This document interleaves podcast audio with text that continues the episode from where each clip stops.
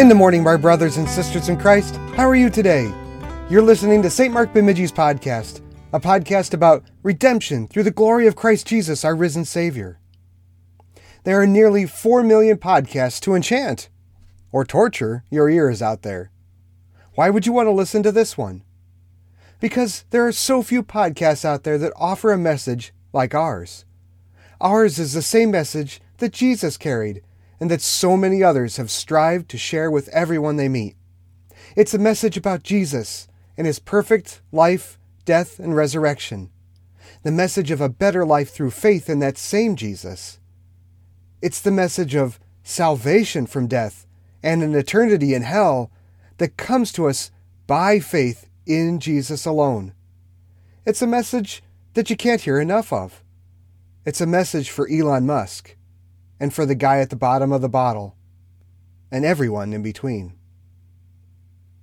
Today's sermon is titled To Humble Hope. It comes to us out of our sister congregation in St. Louis Park, Minnesota. It's based on Romans chapter 11. If you don't have your Bible handy, don't worry. Pastor Allard reads the text for the sermon at the beginning of the meditation. May we all be blessed by our time together, pondering the Word of God. We now hear from Romans chapter 11 just a section of that lesson. Just as you, who were at one time disobedient to God, have now received mercy as a result of their disobedience so that they too have now become disobedient in order that they too may now receive mercy as a result of God's mercy to you.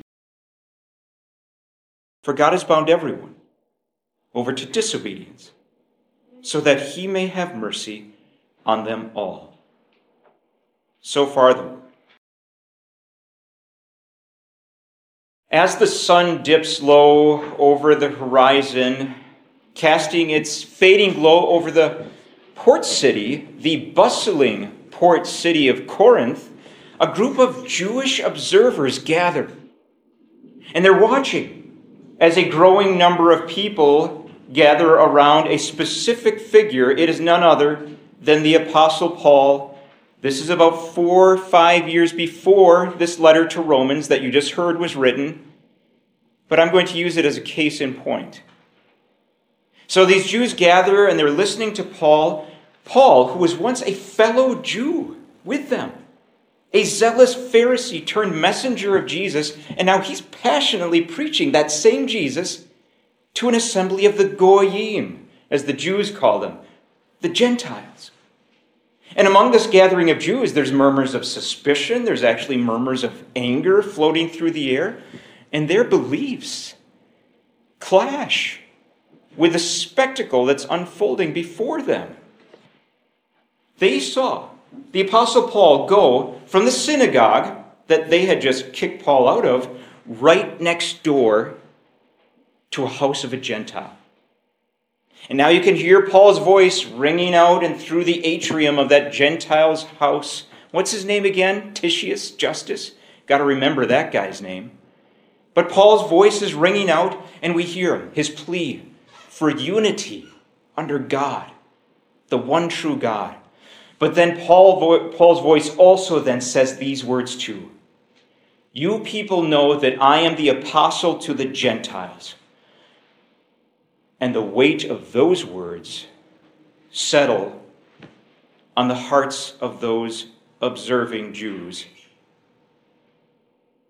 Dear friends, Brothers and sisters of Timothy, visitors, you just heard what you just heard of these Jews was them witnessing a seismic shift in the church of God. A seismic shift that God Himself was well aware of, but apparently His people had forgotten. A mystery unfolding before their very eyes. So Paul writes of it here. And what Paul writes of is nothing less than a call to hope, a hope like nothing else we have ever been given in this world, but a call to humble, humble hope.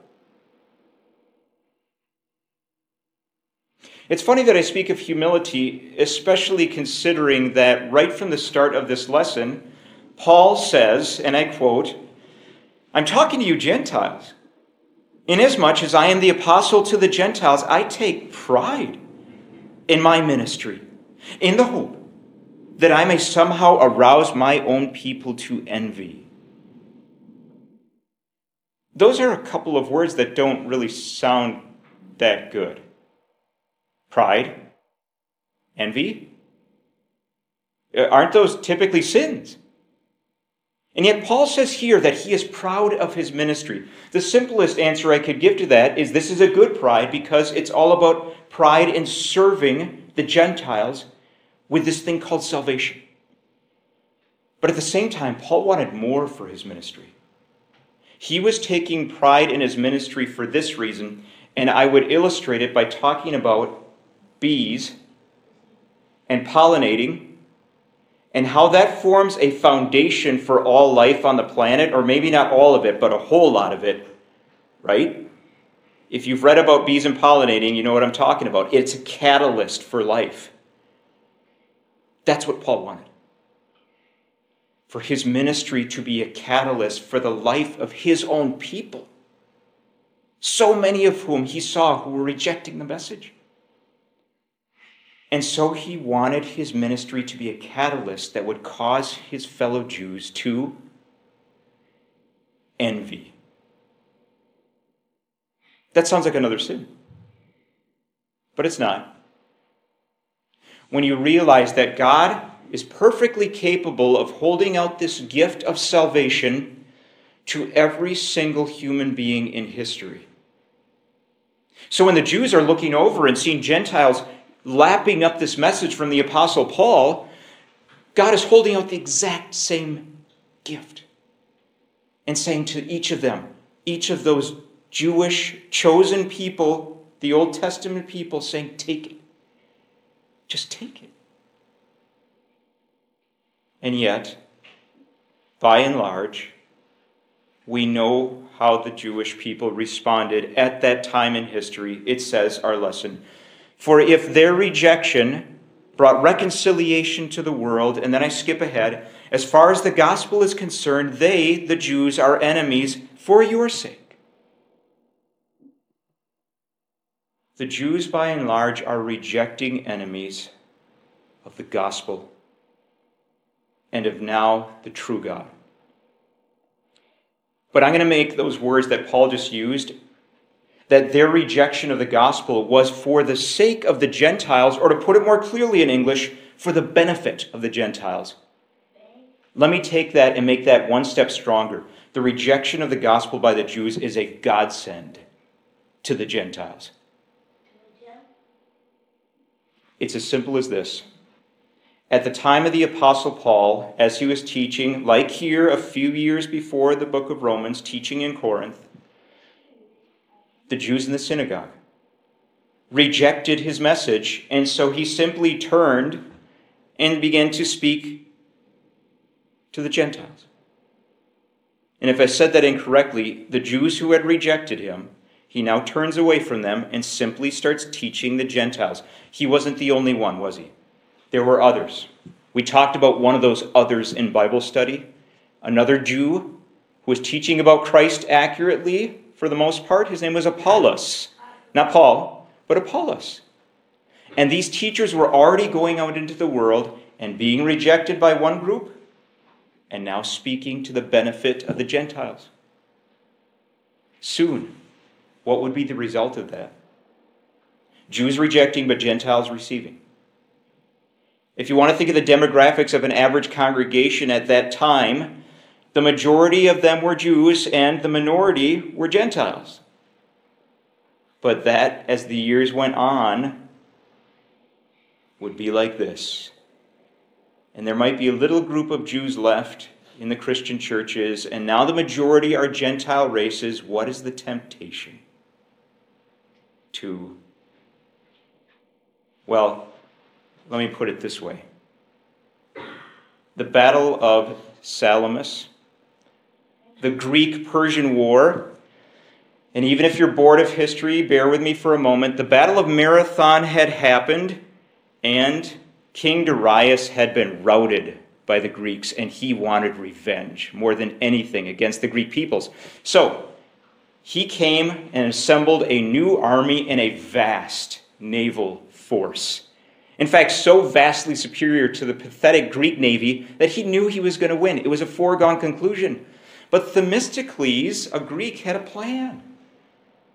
He said, Let's lure those Persians into the narrow Salamis Strait, where it's not just narrower, but the waters are more shallow.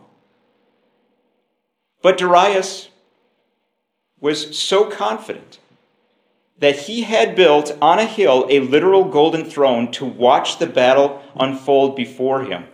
But what he actually saw was for every Greek trireme vessel, as they called their vessels, for every Greek vessel that was sunk, five Persian ships were sunk. Apparently, Themistocles' plan had worked, and it worked like a charm. They were not able to maneuver like the Greek ships, and they ran aground in some cases even. And so the Greeks maintained and preserved their liberty at a very critical point in history. My point is simply this Darius and his successor Xerxes so looked down on the Greeks that they underestimated their opponent. They gloated over their opponents. What's the temptation when the Gentiles become the majority in the congregations in Paul's day? To look down and underestimate and gloat. Now, as we think of this today, we have to say very clearly Jews who had walked away from God, yes, they would end up in hell. Man is destined to die once and then to face judgment, in this case, a judgment of guilt. And yet, arrogance toward the Jews. Even as they were rejecting the gospel, there was no place for that. In fact, as soon as you start to analyze arrogance within the church of God, it breaks down and looks so insane. But I'm going to say that arrogance toward Jews is not our problem. In fact, if we had some Jews from this community who were Christians and had come, we'd be going, Yay, good. I'm going to submit to you that our problem is going to be more of arrogance from Gentiles against other Gentiles. Within our own ranks, sometimes. I heard a pastor, when I was down in the Sioux City area, one of our own pastors say of one of our professors at Martin Luther College, Oh, that professor. Yeah, I know he wrote this book, but he was once, he was once part of ELCA and the Evangelical Lutheran Church of America, and who is he to tell us and teach us anything? And I was shocked. I'm like, if it's the truth, brother, it's the truth. And I'm going to say, who cares about the past? What is he teaching now? This is from one of our pastors.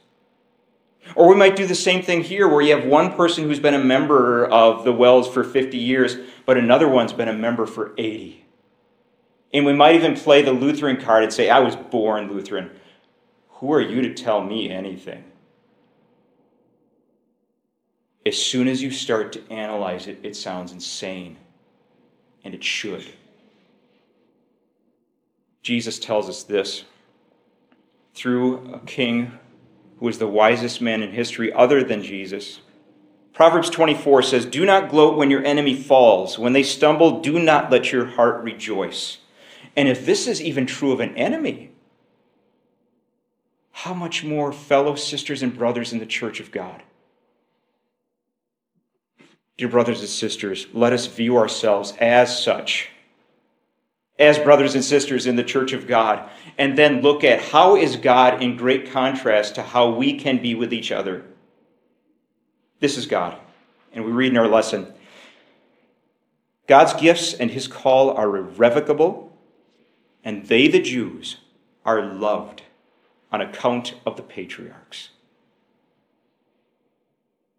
This is not once saved, always saved. That is not what this is. People can stop listening to the call of God and they can lose their eternal salvation. There are many places in Scripture that say that bluntly. Galatians chapter 5 is one of them. We will not go into that here. But we can make it very simple, and God makes it simple by showing who He is in the pages of Scripture as long as we live in this world. God calls. God keeps His arms open and says, Come. I think we readily understand that, right? But love doesn't come to the patriarchs. What is that? It's certainly not because Abraham and his son, of course, and Jacob, because they were such righteous dudes, right? No. It was because of promise. A promise that kind of sorted something like this Genesis 28 Your descendants, Abraham, will be like the dust of the earth, and you will spread out to the west and to the east, to the north and to the south. It is not hard for us to understand this when you, a mom and dad, say to your daughter or son, I will be at your next baseball game, I promise to you, and your son or daughter are playing their best out there and they're looking out in the crowd, and guess what?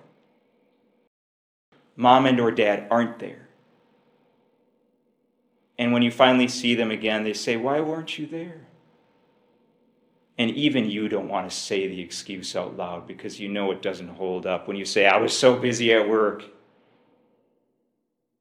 when God the Father makes a promise, he cannot walk away from it. He keeps that promise even if it means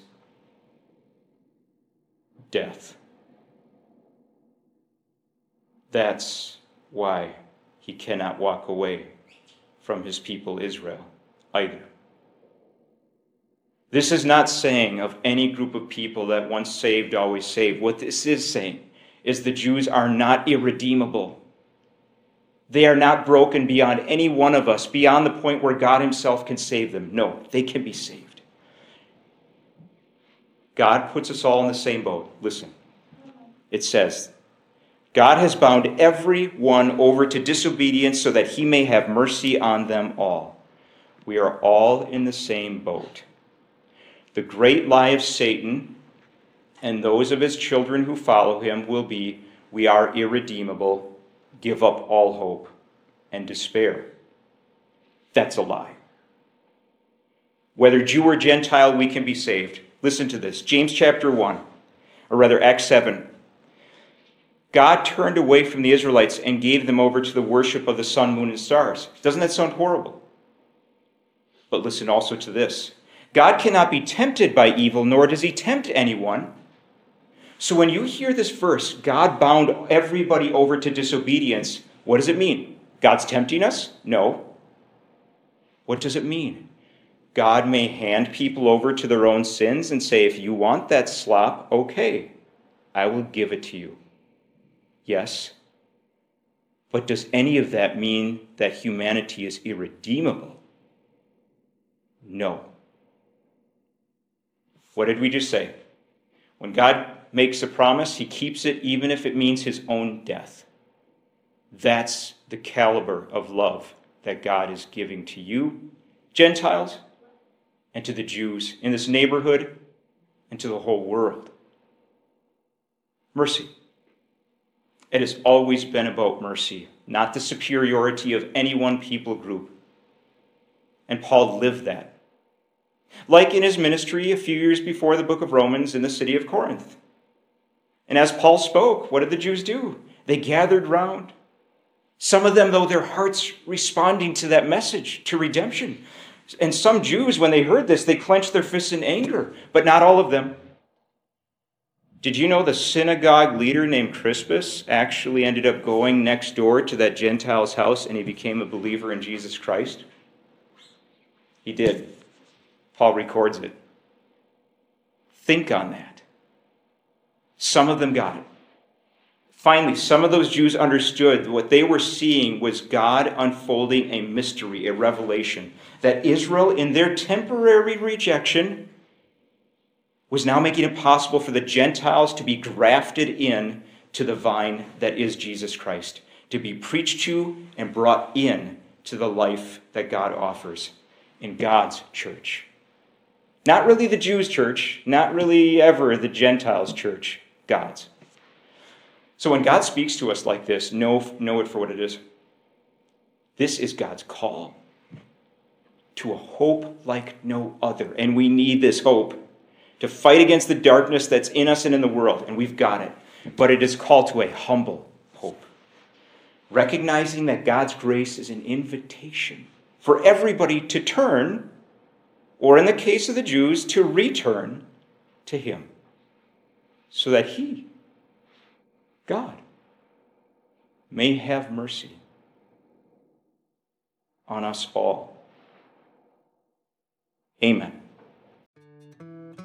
I sincerely pray that today's meditation on God's Word has enriched you. Didn't get enough of God's Word?